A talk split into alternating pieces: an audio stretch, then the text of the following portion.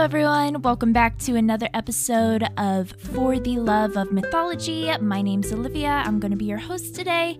And joining me today is Nathan. We are ready to go get these myths. Just a couple quick disclaimers before we get started today. I do not have a degree in mythology, really wish I did. All of my notes and my research are going to be in the show notes, so if you have any questions or you want to look more into any of the sources that I talk about, they will be linked in there for you guys. Second disclaimer this show is not to harp on anyone's religions, beliefs, or anything like that. My hope for this podcast is to show that we are all part of humanity and that there's connecting parts through all of us, even if we're a different race, culture, religion, all of that. Mythology kind of ties us all together. Now, my third disclaimer is myths are weird. There's going to be talks of genitals, all sorts of things, situations that are uncomfortable. We're going to talk about them all because it's mythology, and I'm not one to shy away from that. So if you're cool with that, let's go.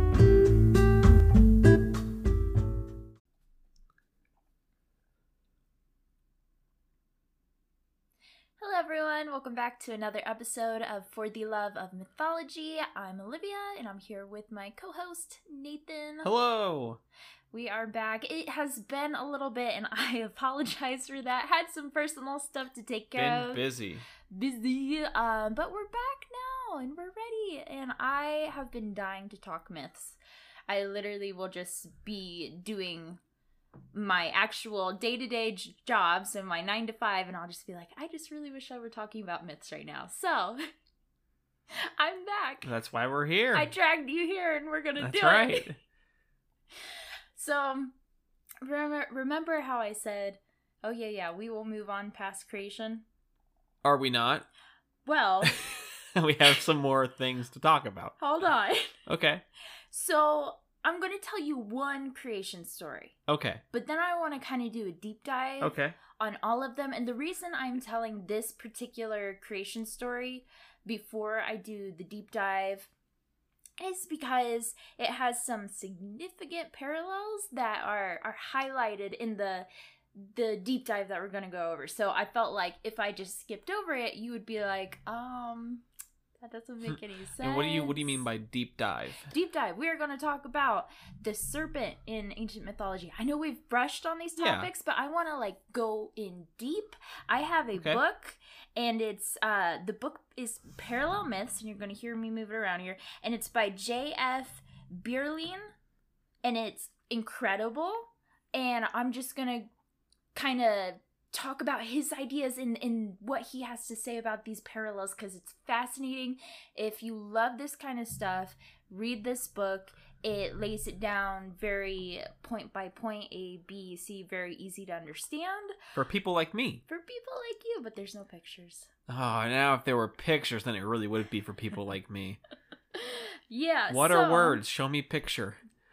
No word, more picture. Yeah, this has no pictures. So that is the plan for today. Are you excited? I am. It's been a while, been a long time, so you you might have to remind me on some things here and there. no worries. You are going to remember the first thing I have to say. Okay, is it watery chaos? In the beginning, In the beginning. Okay. in the beginning, As it always begins. in the beginning, there was Aspu. This was the sky god. Okay, real quick, where is this from? Oh, that's my bad, guys. This is a Babylonian creation oh, myth. Babylonian. Mm-hmm. Babylon. Cool. This is why I keep you around. You keep me on track. Yeah. Okay. But in the beginning, there was Aspu, the sky god, and Tiamat, the chaos goddess. I want to pause right here and say this, to my knowledge, there's one other instance I can think of, but other than that, this is the first time this chaos has had a female Yeah. Uh, Uh, personification. personification. Uh-huh. So I thought that was interesting. That's very interesting. I was like, okay. So from their union came all gods. They don't talk about how they got together, nothing. We we just expect them they they were together and gods came from them. Okay. Okay, cool. So the younger gods grew restless and they chose Marduk as their champion. Does not explain who Marduk is. We are just Okay. supposed to know Marduk. It's just you should know. If you don't know Marduk, then You're a loser. you're a loser, and you don't know. And you don't know. But you should know. It's Marduk, Marduk, the, the champion of all the the, god of all dukes. Yeah. Okay, so it says that Marduk finished the work of creation by slaying Tiamat, his mom. Oh, so he killed his mom to finish creation. And then he also killed Kingu, her lover. I don't know where wait, Kingu not, came from. I say not his. That's not his dad. Not Aspu. Aspu's Kingu. still alive. Kingu He's probably his brother. was the Probably, side probably chick. brother or something. Kingu was the side chick apparently, and Marduk said, "I don't want no step stepdad. You dead." Huh? So we don't really know. You're not my real dad, and then And killed him. Just stabbed him, but also killed his mom. So Yeah, I guess. Uh, there's some You're not my issues. real mom. Actually, yes. Like, whoa! dead. I guess that's like a, a preface of the story is he killed his mom and, then his, killed whoever the other person is. Kingu because then it goes into this. King it says of the goo. Right. So so they apparently uh Tiamat and Marduk, the wisest of gods, so apparently Marduk's a big deal. They strove in single combat, locked in battle. And then it just says the Lord spread out his net to enfold her. Don't really know where Whoa, we're going with that's that. That's graphic. Oh. Whoa. what I think is interesting, um, little side note about Babylon and like Babylonian myths, and that I Uh-huh. find them to be very graphic, oh yeah. incredibly so. Okay. Like their So, violence level is a that- level ten. Oh. Okay. They love their violence. Oh. So uh, unfolding is a violent term? Well, Does not sound like one. Let's- let's keep on going. So, the evil wind, which followed behind, he let loose in her face. Whoa! Unfold and Take- let loose. Take that as you want. you know how you're taking that right now. It's it's hard to look past that one, but No pun take that one as you want. so he, uh, uh, when Tiamat opened her mouth to consume him, I'm guessing the Lord, who doesn't have a name, he drove the evil wind that she closed not her lips as the fierce winds char- charged her belly. What is this myth? I know. I I promise What? it has No. a point. Okay. I promise it has a point. Whew. So basically, evil wind inside of Tiamat, and she's like okay with it. And then her body distended, and her mouth was wide open. Uh, then it cut through her insides, splitting her heart. It tore her belly. And uh, thus, having subdued her, he extin- extinguished her life. And I'm guessing we're talking about Marduk or Marduk. Oh, So, like I said, they love their violence. yes. He, uh, Maybe unfold was a violent term. Unfold them from the inside. he split her heart, did all sorts of things. Then, gets better. He's a gem. He cast down her carcass to stand on it. Dominance. Yeah, I'm surprised he didn't pee on it just to really. lift the leg on it. Yeah, just to really rub in the emphasis. so, after he's slain uh, Tiamat, who was, I guess, the leader, and then her her band of troops or her her group of gods that thought she was chill, uh, disbanded. They were not very loyal. Okay, so leader died, so they are all like, peace. Yep. And the gods that were her helpers, who marched at her side, were uh they were I guess trembling in terror and they turned their backs in order to save their lives. So basically they turned on her. Right. yeah. Cowards. Cowards. Freaking cowards, of course.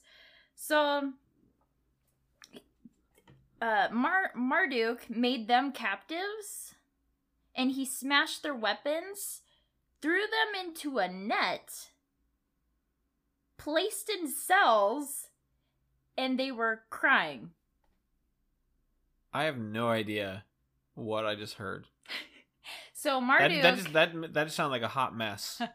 so Marduk takes his mom's loyal sidekicks, who turned out to not be loyal, they were not loyal. throws them in a net. But a net is not enough, so he then puts them in a cell, and then it says they were crying. And I just thought that was an important important part to put okay. in there. Have we got to the creation part? This is That is the what have to, what does that have to do with creation? from their union came all the gods, and then uh, oh, they Marduk. they created all the gods. Marduk is the is the you know chosen one that finished creation, but he had to kill Tiamat first. Huh. Okay. That was a wild story. Oh, oh, we're not even done. Oh no. Then it says, and I'm guessing this is just an interpretation by me. It says the Lord trod on the legs of Tiamat.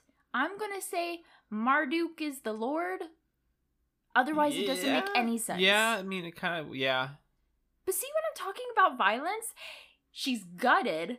She Stands on her body. Yeah, he's standing on Then her trots, carcass. Like, walks all over. But wait, but wait. Then he uses his mace to crush her skull, and when the arteries of her blood have been severed, the north wind bore it to places undisclosed. Okay, so whoever wrote this myth had some had some real issues that they needed to sort out. Okay, but this is not the only Babylonian myth that is insanely violent. Babylonians got a lot of stuff to sort out. Like it's it's insane how um we we will talk about him later, but you know, uh Gilgamesh yeah. He is a, uh, a a Babylonian myth, or there's like a counter to him. He has some of the most graphic, Gruesome. gnarly stories. And then you just have like Hercules fighting a lion over there, and Yeah. it's like, yeah, you good. it's fine. oh, okay, so the winds took her blood away to who knows where. It, they literally don't know. And then Marmaduke paused to view her dead body. A That moment of might- silence for the person I just killed. Smashed and maimed a couple times, you know. He split her like a shellfish into two parts. okay. I'm sorry, this is so funny to me. Like he literally He's already, like, split her like a shellfish. Already like beat her head in. And now? Split her in half? This is where the creation story comes from. So half Okay. of her he set up as the sky. Then he he trapped her waters so they couldn't escape. So I'm I'm guessing water flew out of her or something like that. So maybe half maybe it's her blood. Fluid. I could see that. So half half of her because she's a shellfish now is in the sky and then other half is waters. That's that's where we are right now. Okay, so from her came sky and water. Yeah, she was both. I don't know where Aspu was with this. He was just chilling. He just let his son totally maim his uh, woman, but you know, it's fine. So then he. It says he created stations for the great gods, doesn't specify who, but basically he fixes their astral likeness in constellations. So that's why you have like um the big constellations like Right. the archer and that kind of stuff. This is saying That's this where they is went. where it came from. Yeah. Okay. So he's at least doing something.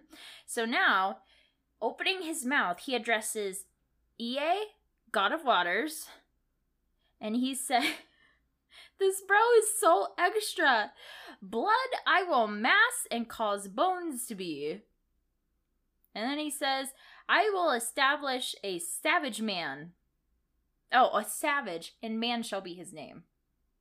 Oh, okay. He's- So so we are the savages. We are the savages. Hmm. and it, it kind of it kind of makes sense with the whole his whole theme so i don't know what he was doing all the extra stuff for but he's finally creating us we're finally going We're finally here. We've arrived. this guy is so extra it says he said a truly savage man i will create i don't know I mean, he, he's not wrong. he's He's special savage. He's special. So then, guess what? It was Kingu who had this whole idea for the uprising. I thought he was dead. That was the preface, remember? So he was already planning to overthrow anyway. Yeah. So he had his half son follow through with his plan. Yeah. So okay, hear me out. Kill your mom, then kill me, and then overthrow everything. Okay, Dad. You know. Like, okay, cool. That sounds great, Dad. Don't do that. You're not my real dad. So, I guess. Oh, oh. So here's a little more like understanding. Tiamat was convinced by Kingu to rebel. So now the story's flipping and say and Marduk is saying Tiamat rebelled. I did not rebel. Tiamat's the bad lady. And You that's why we decide- we had to kill her because she was the bad she was one. the bad one. So that's why everything I did was right. I don't know where the evil wind came from. That seems like the bad one to me. Yeah. But we digress. Well, isn't she the goddess of chaos? she is? So I don't know. Maybe she's crazy. I don't know. I think Marduk uh, has some loose screws. Hmm. Well, I mean, if you're the son of the goddess of chaos, you probably have some loose screws somewhere. Yeah. So they they captured Kingu.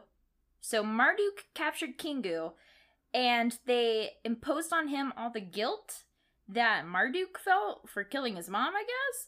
And then they severed his blood vessels and out of his blood they fashioned mankind. Hmm. Like I said, he's special. yeah. He's special guy. So, I said all of that to actually talk about what we're talking about today. Okay. I'm sure that was very enlightening. Very enlightening. What did you learn today? Um, kill and create. Violence is the answer. Violence is apparently the answer. Always. To overthrow, you must, you must, uh, Sever, Sever- blood vessels? you must, I just you feel must like that's very climb specific. into someone and and split them apart from the inside. Ooh. Stand on them to show your dominance, and then crush their head, and then split them in half. Probably pee them. is probably that's got to be like the uh the only way to ever just you know just completely take over anywhere. It makes sense. Totally. Yeah. So, broke down all of that story, and I'm sorry that was scatterbrained. It was a really odd story how it's written out. I mean, this story is insanely old, so things are missing. It right. I- There's sounds like there's a lot of things missing for sure. It's like very there's- jumbled. there's people or yeah, people that show up that we're we're just supposed to know, mm-hmm. but there's nothing like that talks about them, so we don't know what they are or who they are or where they even came from. Exactly. They're just kind of there doing their th- thing, and we're supposed to kind of you know know what to do with it. And there's also a dragon in the Babylonian creation myth. And I don't know if that's supposed to be- Marduk, if it's supposed to be. Marduk you was know, a dragon. Uh, it, I'll, I'll look into it more later, but for the purposes of today, just know Babylonian creation myths have dragons in them. Dragons. Dragons. Nice. It makes sense because when I think of dragons, you know, uh, unfortunately, peaceful dragons are less common than Oh, yeah. you know really vicious ones. Yeah, yeah, ones. no, no, peaceful And- dragons. What are those? And you just heard about how he split people like a shellfish, so Hmm. it it checks out. Checks out. So now let us deep dive because this is the stuff that just makes my mind explode.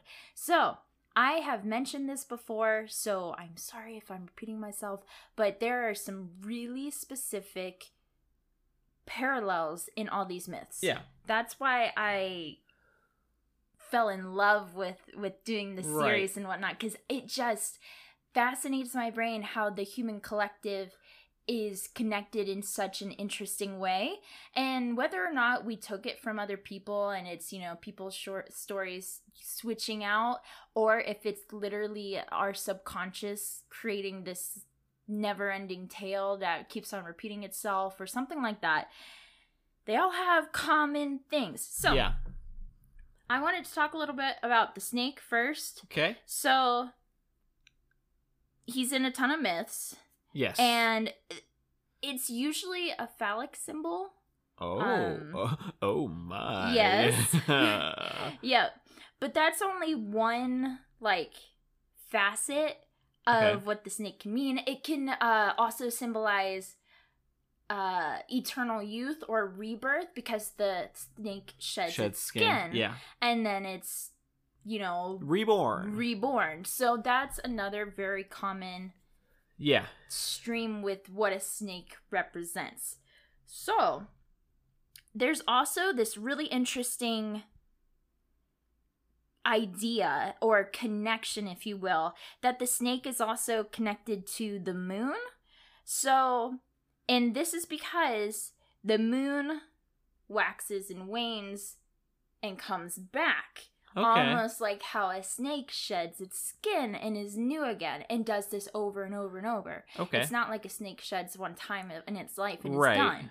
And the moon, you know, continually Right. goes through those cycles and we call it a new moon, Correct. you know? Yeah. So that's kind of how their connection is, which I thought was really interesting. I've never heard that idea Yeah. I never. before, I, I never thought of that. but when you hear it, you go, "Oh yeah." Okay. Yeah, that makes sense. It makes you know, sense. you don't Yeah. really have to stretch for that. I mean, like you know, yeah. There's you can put those connections together. Exactly.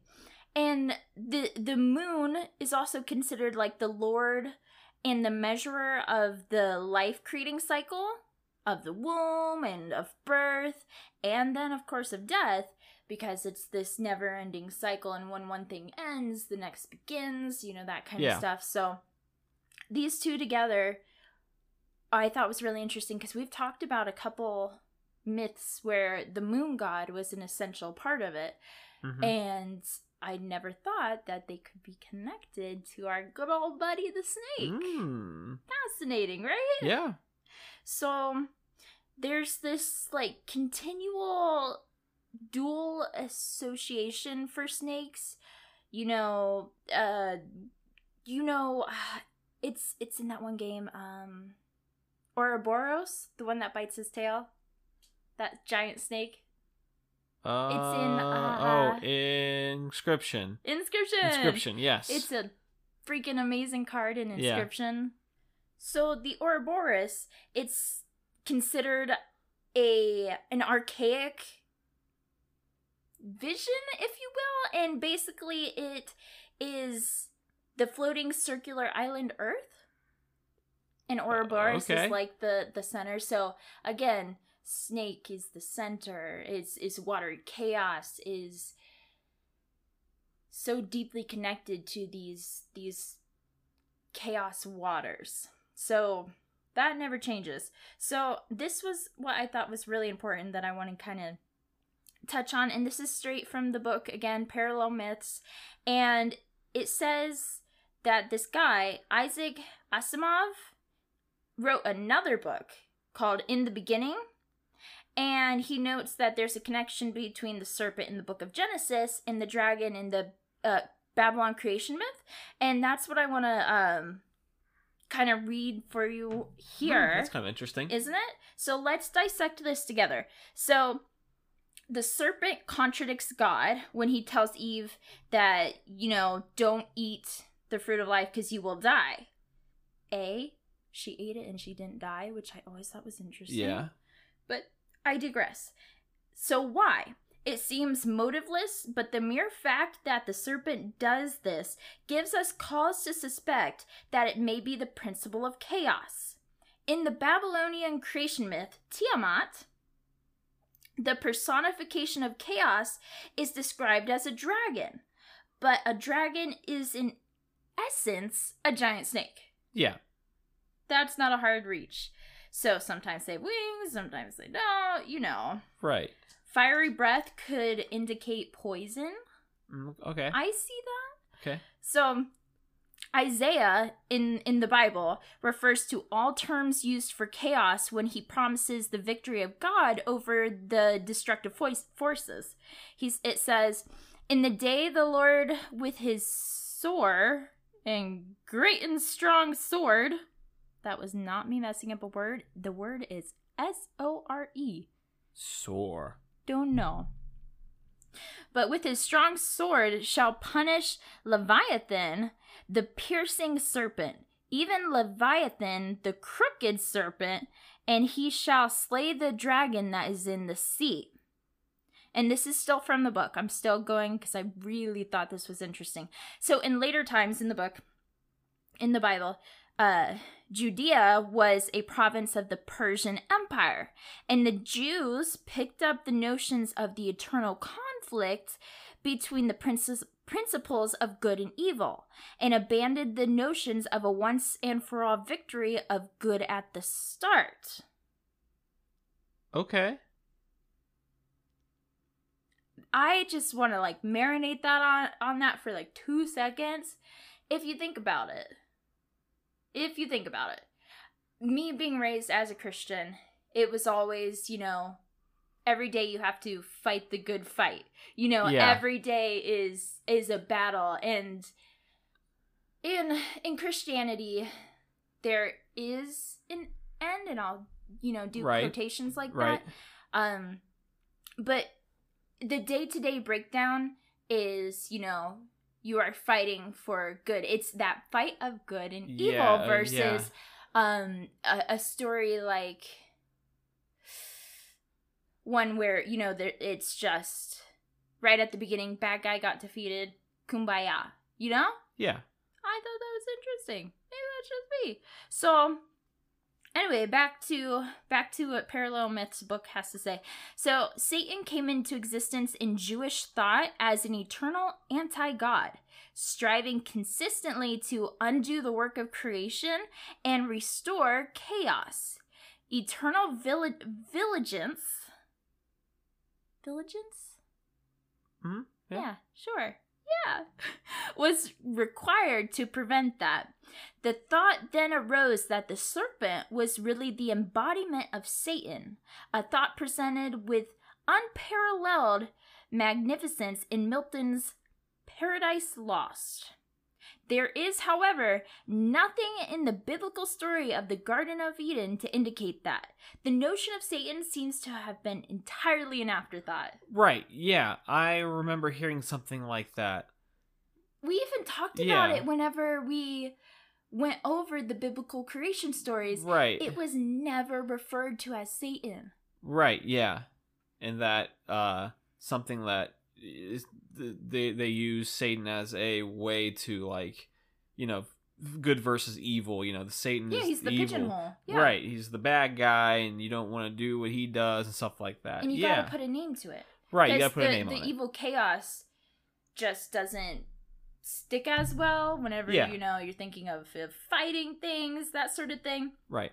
I just thought that was beyond fascinating that literally not anywhere in the story is that yet growing up as a Christian child We were told that the snake the was snake Satan. was Satan. Like I Yeah. thought it was written in the Bible. It was written in I Jesus' blood. I really thought so. and then I went and looked, and it's not. It actually says like the wise snake or something. Yeah, yeah. really interesting. Or I'm like I told you that mm. someone told me in, in the original Hebrew, which is it's like the shining one or something like that, whatever the word for it is. Yeah, I know.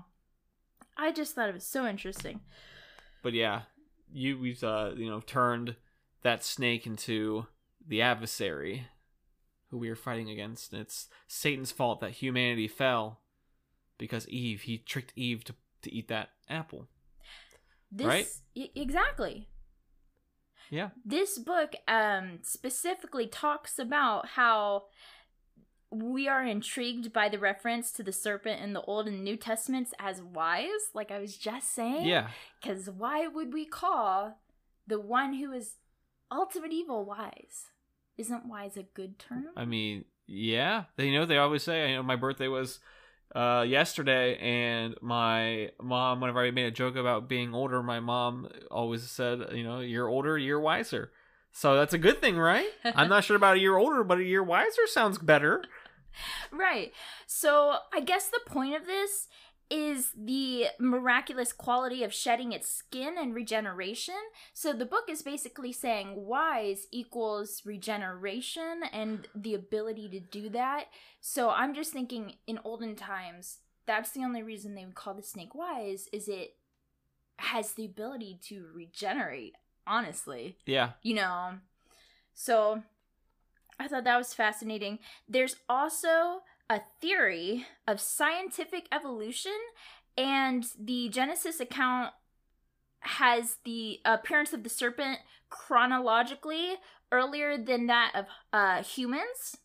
So there's a theory that there's this ancestral memory of a time when reptiles, not humans, were the dominant species on Earth. Oh, Dinosaurs? dinosaurs. Dinosaurs. That's interesting. So was the snake a dinosaur? Maybe it was. Was it a little T Rex with its little T Rex arms? Maybe. Maybe. I've got a big head and arms. yeah, I don't know. I don't Very well could be. Could be a dragon. Could be a dinosaur. Could be a dra- dragon. a dragonsaur. Oh, it was totally a dragon. Totally a dragon. Oh, that's so cool. Adam and Eve were hobbits. That's where Lord of the Rings came from. That's where. Uh oh, I can't. It's not C.S. Lewis. Who's the other guy that wrote Lord of the Rings? Oh, oh, killing me. Tolkien. Tolkien. Thank you. You're welcome. Thank you. I was You're like, it's welcome. it's it's, it's Lewis's buddy. So there's another key point of the snake I want to just touch on before we move on. Okay. And this is it's the mythic theme that's both in the Greek myth of and I'm going to mess this up and I'm going to specifically go over the story because it has multiple connections, but it's Euron Eurynome and Ophion. We will talk about them at a different time because their story is incredible. Is it a creation story? no. Okay, it's something different. It is something different. Okay. And so this mythic theme is found in that Greek story and the Genesis account of the fall, just like how we talked about. So there's uh, an early struggle between men and women as a matriarchy. Uh, and then it gave way to patriarchy, which I've touched on a couple of times Yeah. about how first it was women, and then you guys came along and said, "Oh, step aside, ladies, we got this." Yeah, bad idea. we will uh we will let that you know be as it is so if we accept that the serpent is the phallic symbol that we talked about earlier and i think i mentioned this a couple episodes about how in a greek mythology story the woman who was the mother earth mm-hmm. and the snake thought he was so cool and was you know like oh i made these babies with you i'm but it's Yeah. me and she smashed his head with her heel Mm-hmm. which directly connects to the genesis story so if we take this phallic symbol and the woman bruises the serpent's head this could be and this is all you know speculation but this could be an early memory of the matriarchy defeating males mm-hmm I mean, that would be symbol. So would symbolize that. I just thought that was fascinating. So in in this book, I'm reading directly from the book right here. In Christian terms, this is considered the first messianic prophecy. The son of a woman, Christ, eventually defeats the serpent, Satan. Oh. Fascinating. Oh, yeah? fascinating. I know. Yeah. Oh, so fun. Whew, okay. Quick break from the snakes, and now we touch on water. To the water. To the water! Deep dive to the water! Watery chaos. That was one of the things I definitely remembered. Oh, good. It was I'm all glad. over. It was all over that first episode. Literally everywhere. So, again, you know, I'm pulling a lot from parallel myths because this book is just full of really in- interesting information. But obviously, water. We have talked about in almost every myth I can think of. There's some form of water, there's something to do with water. Yeah. Someone looks at water. Someone Water. thinks about water. So basically, what that symbolizes is ancient people realized water is a necessary precondition for life. So I just think it's interesting. Think about way, way back in the day when, you know, people were painting with rocks. And I just want to know who was the first to discover we have to drink water every day. If we don't drink water, we die. We will actually die. like that's something where it, did in, instincts take say over probably instinctual. Instincts kicked in. and said water Like I need to survive. I need I need this stuff to survive. Had to have been instincts. and I I touched on this a couple episodes, but our bodies are two thirds water by weight, Uh huh. and blood plasma is 90% water, and even solid muscle tissue is at least 80% water. So lots of water. So we are pretty much squishy water people. we are walking squishies. around. We're squishies. We're all we're we're as close to Zoras as we can be. The fish people from Zelda. For real. Yeah, you. I'm glad you explained that for me because Like, what's a I was Zora? like, I don't remember who that is. We're the fish people. So it's it's so obvious to me why most, if not all, I will say there are a few that do not have this, but most stories start with water. Mm-hmm. So I'm gonna touch on Jungian psychology because he has a lot of really interesting ideas. And again, I'm pulling from the book Parallel Myths. So in in this psychology, water is a dream symbol manifest in the myths and the unconscious mind and the wisdom contained therein. So, thus our dreams of bathing in or drinking water may be interpreted as a symbolic of the quest for wisdom or for communication between the conscious and the unconscious mind. Another approach that is specific from this Jungarian uh, man who who created this psychology has the water motif in the creation myth is the dawn of human consciousness, Okay. which I had never looked at the, at the water in the myths like that. Yeah. But if I if I go back through and it's it's always like we we will take we'll take the um biblical creation story as an example right here. So it says, you know, at first there was nothing. And Yeah. then like little stuff happen you know uh light and then there's light it it i can read it now as like an awakening of conscious if we're if we're looking deep Okay. and we're being um very abstract minded about it i can see that i see Yeah. where he's going i'm tracking with this guy Okay. I'm cool with him. So, uh, Judaism and Christianity are also rich with the metaphors of water. So, the Bible refers to drinking of the living waters, Oh, yeah. mm-hmm, of God's word, baptism, Uh huh. it washes away sins and creates Uh-huh. a new being, Mm-hmm. and the divinity of Christ in the New Testament was revealed as he was baptized by John the Baptist. So uh, when I when I stood back and thought about it, I was like, "Oh my god. Baptism is such like a huge ritual." Baptism? Yeah. Yeah. it's all about Oh, yeah. It's a huge deal. I It's a huge deal. You have been cleansed. You have been made anew. I just also think it's really fascinating that, you know, we don't use the term ritual anywhere anymore with it. Yeah, yeah, no. But baptism is a ritual, It's- you it know. is. It, it is, you know. Yeah. I was like, oh my god, I had never thought of that before. Yeah, me neither. Never thought of it like that. But it is. It totally is. So I immediately think of uh, Nacho Libre. You have not been Oh, Steven, you have not been baptized. just starts dunking. His I believe in science. he dunks his head in there. It's so funny. I love that movie. Watch so Nacho Libre if you have not seen it. It's Just, you know, so funny. hilarious movie. Ah. also, in uh, people that convert from anything to Judaism, they have to be baptized. And also, back in the day, ritual bathing in the mikvah or purification pool was a ritual requirement for women after menstruation. Hmm. And also, you got to think of like uh, baptizing babies, like the uh, the Catholic. Catholic Church. Yeah, Dump yeah, them I, in. yeah. I, I, obviously think of that video too. Where's my money? Where's my money? The, the guy dumping Little the little baby. baby. The baby looks horrified. Obviously, that's like a, a you know a, a meme video. Someone put the voice over over it. But yeah, you know the same thing. They you know dedicate the baby to the Lord by baptizing it in uh, in holy water. So, if we're gonna jump past all the abstract ideas of water, there is actually also a scientific theory that Okay. also begins in water. Okay. So, a watery chaos is considered the earliest home of life on this planet.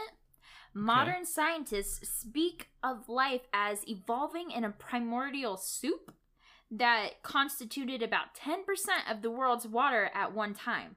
This soup contained the necessary materials for the creation of life, particularly the carbon compounds and hydrogen, which combined and recombined to form DNA, the basing the basic building block of life. Okay. So it's basically saying saying the science uh, is saying, yeah, there was water and there's a big old soup. it was soup. He went to Olive Garden. And they said, "What's a soup discata?" And he said, "Earth soup." Oh my god. Earth soup. Oh god. Anywho, I just thought that was really interesting, and if if you follow this scientific strain, if we're gonna walk this path, so there's a couple um specific time periods that they th- that scientists have given Yeah. thi- this period with the soup. So we will start with the Precambrian period.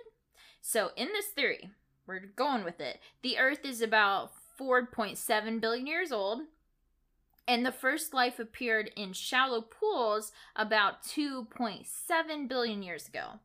The first fossil evidence of photosynthetic plant life has been dated to about 2.5 billion years ago. It's a long time ago. I know.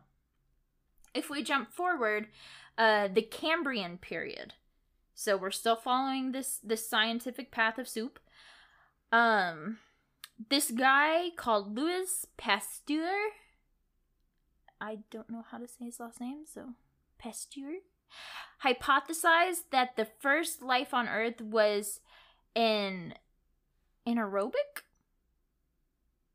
And it says it did not depend on oxygen. What? Yeah. I'm thinking of like a Weird. symbiote, like a Venom. Oh yeah. That is what I pictured for this a little symbiote, just like jelly yeah. floating around. Okay. That's what I'm envisioning for this. So let's just let's just Take the the venom route. yeah, let's take this trail. Let's just see what happens. So the the first this theory is saying the first major shift in in life took place when the world's oxygen level reach, reached one one hundredth of its present state. So this level is referred to as the first critical level for the development of life. And at this point, the basic life forms shifted from being like venom, a symbiote or an anaerobic, into um in nature to aerobic, which means they require oxygen. So let's lay this out. Squishy jellies floating around in the soup Mm, don't yummy. need oxygen. Yeah. The shift is there occurs more oxygen in the planet. All of a sudden, jellies need oxygen. That's where this theory is right now. Okay. Okay? You follow with me? Yeah. We good? Okay. This is considered, this period, the Cambrian period, is considered to have taken place about 600 million years ago. And this is where the Big Bang is. So it's a virtual explosion of life forms in the sea. And as many creation stories, land was not really separate from water, you know, because there's a lot. He's just like standing in the water, kind of the same thing. Okay. So, this is basically the Big Bang. Okay. Gotcha. This is the scientific Big Bang, kind of broken down, and it all starts with water, With water. Hmm. which I didn't know until I read this book. Yeah. So, even the Big Bang, even science, Even science says water is important. water. Water is the Drink source. your water. Eight eight cups a day or something. Whatever it is. Drink your water. Drink water. So fast forward, then it says, you know, uh, there the Ordovician period, fi- which they estimate to be 500 million years ago. Vertebrate life forms appeared, and the land slowly started coming up out of the sea. Uh, then skips to the Silurian period. uh, level of oxygen present in the Earth's atmosphere due to the action of the photosynthetic plants producing oxygen reached the second critical level of one tenth of today's level. So we would not. I don't know. I don't know, man. We would have not had enough oxygen if it was one tenth of yeah, of today's. That's crazy. that's crazy. So, continents were increasingly drier, water um, was separating from land, yada yada. And then the Devonian period is basically when plants, bony fishes, and amphibians appeared. Uh, I guess the land was a bit drier and there was like glaciers on Earth or something like that. So that's kind of the the Big Bang theory of agua. It goes on and on and on. I'm not going to read all of this, but basically you get the idea is like every step more oxygen, actually less water because the water kept on receding. Yeah, yeah. So, back to my theory about how we are air. we are the air. It's one or the other. I'm just saying. So, um, e- and even in this book, Parallel Myths, the author, I just want to preface this real fast. Author J.F. Bierlein even says he he doesn't want to participate in the evolution versus creation battle. I'm not here for it Right? either. Yeah, I'm not here. It's, it's Um, always it always gets messy. we are literally just here exploring fun stories. Different options, you know. Just yeah, just because you know, we, just because we talk about something doesn't necessarily mean we obviously believe that. It's just you know, this whole thing's supposed to talk about the parallels Mhm. between things, uh, different myths, scientifically proven or not. and You know, and you might be like, not okay, trying to step on anyone's toes or anything. We're here to Absolutely have fun and talk myths. Exactly. And I would have never known that the Big Bang Theory had to do with water Yeah, without looking into this. And Right. water is what I'm connecting to mythology versus Yeah. science. So right. I I I love it all. And if we're not here to dissect it and look at it, who is going to? Apparently nobody. Apparently nobody. So let's So make sure you follow on Spotify because no one else is doing it. I mean, not the following, but the what we're doing. Everyone, everyone's following. Clearly, oh my god. we I think we were up to five billion followers right now. Oh crap! It just turned to six billion. Wow, that's incredible. Thank you to all. Whoa, seven billion followers. Thank you so much. Are you done? Anyways, I'm done. Go on. Are you done? Uh, Thank yes, you. I'm done. Okay. Can you guess what the next thing I want to deep dive on is? Uh, let's see. We talked about snake ooze, Snake goose, yes. uh, mizu. Mhm. Um, what else was the big connection? It's probably very obvious as soon as you tell me. I'll be like, oh, duh. I don't know. What is it? the tree. The tree. Mm-hmm. Okay. This one, this one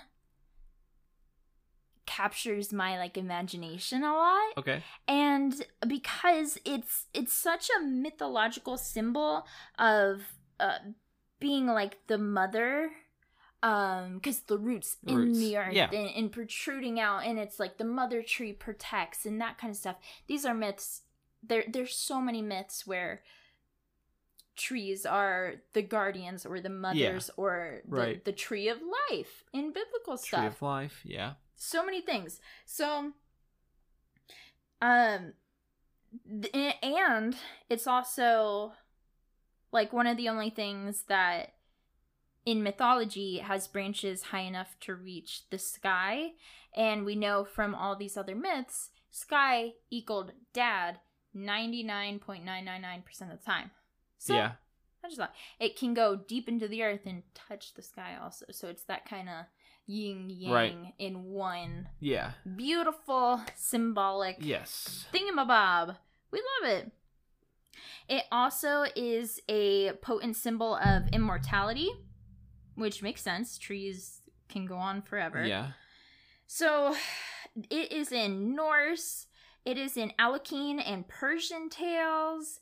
It's uh so in all of those stories that I just said, the the man is actually created from the tree. Remember how in Norse mythology in particular, it says Odin took the what was it, the elm tree and the ash tree. Yes, that's right. Eve Adam Adam. and Eve.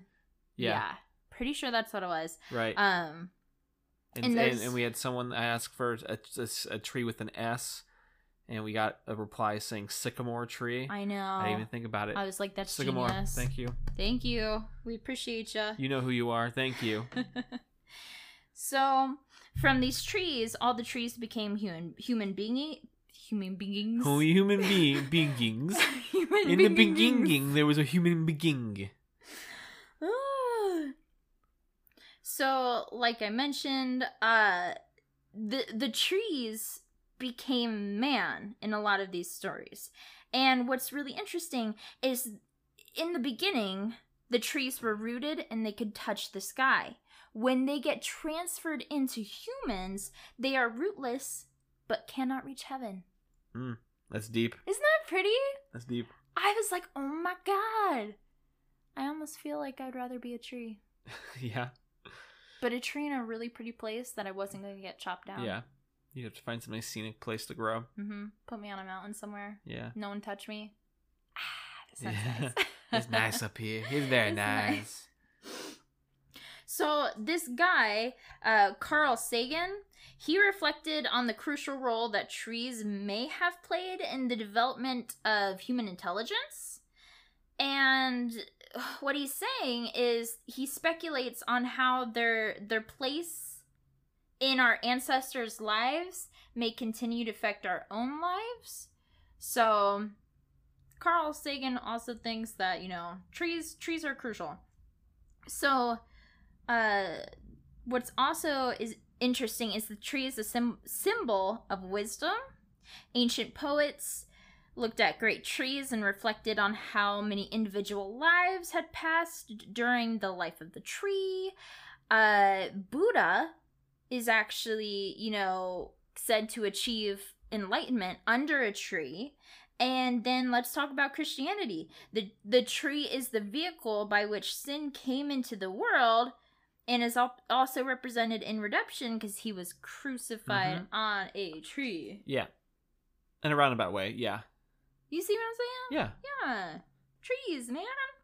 So back to Jungarian in his psychology, which I Mhm. have his book and I'm gonna dive into that because oh my god, Okay. it's so interesting.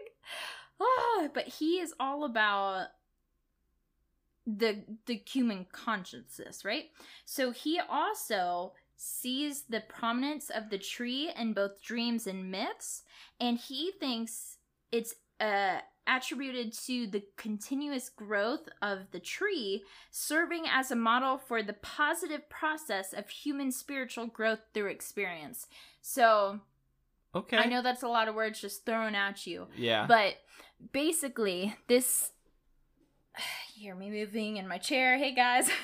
um, this uh, psychologist is basically saying humans are we're, we're attaching you know our subconscious to the the tree and the tree grows it has its roots it touches the sky yeah. um and if even a psychologist can see like how like prominent this is in all of history really i mean i can't think of a single myth or mythology that doesn't have at least a story about a tree Yeah. Oh yeah.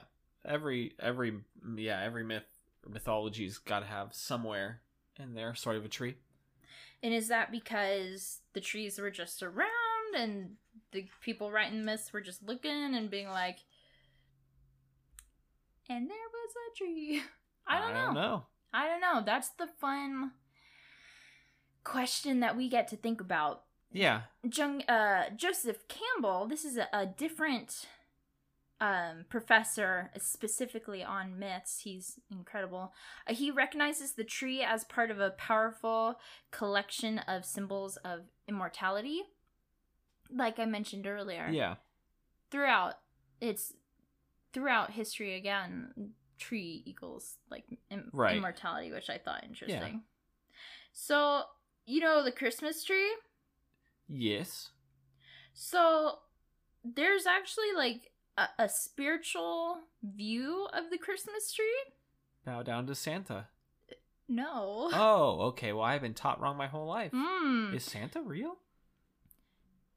We're not going to answer that here. So, Christmas tree was a vestige of a I'm going to say this wrong, Teutonic pagan cus- custom, Yeah. which uh-huh. we uh I've talked to you yeah, specifically about off, off mic. off yeah. mic, and it's the the evergreen tree, and the evergreen tree was the the symbol because it's alive in the dead of winter Mhm. and so it remains that symbol of immortality. So Christmas trees were I wouldn't say worshipped, but in uh the Teutonic paganism customs, they revered these trees because they were a sign of immortality. This tree could survive in yeah. the dead it- of winter. Yeah, I can survive the winter. People cannot. I mean, we can now, but you know, back in the day, I'm sure it was much harder.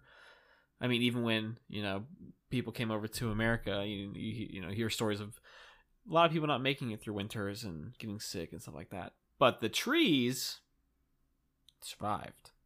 They can survive. Trees are Survivors. hardcore. Yeah. Love them. So that was all my deep diving today. I just wanted to take this episode to kind of go over those those plot points, if Yeah. you will, that Yeah, we've touched on throughout the, The last couple episodes. Yeah, the things that are in. Uh, Every pretty, single one. maybe not like maybe the snake might not be in every single one, but it's Mm-hmm. in like you know every single one of those is in at least like ninety percent of other myths. Mm-hmm. You know, you might find a myth every now and then that only has two of the three or one of the three, but it seems like they're all kind of they're in there, all scattered in there. I know. Uh, so next time I want to kind of play on the the parallels of s- these two particular stories that I can't wait to share with you and you're going to go, "Oh my god, it's the same story with different names." And it is and it's amazing. Okay, And I love it is so it creation much. again? Yes and no. Okay. Yes, because it's Japanese creation, Oh, cool. but the parallel that it's connected to is not creation. Oh, I Oh, think that's fascinating. that's interesting. mm-hmm. So creation, but no, Yes, but, but, no. no. yeah. so hopefully you guys will look forward to that. I'm excited to do that soon, and we will be back on track, um, putting out more consistent episodes for you guys. So thank you so much for your patience. I really appreciate you guys so much. Much love to you all, and thank you so much for listening. Bye-bye.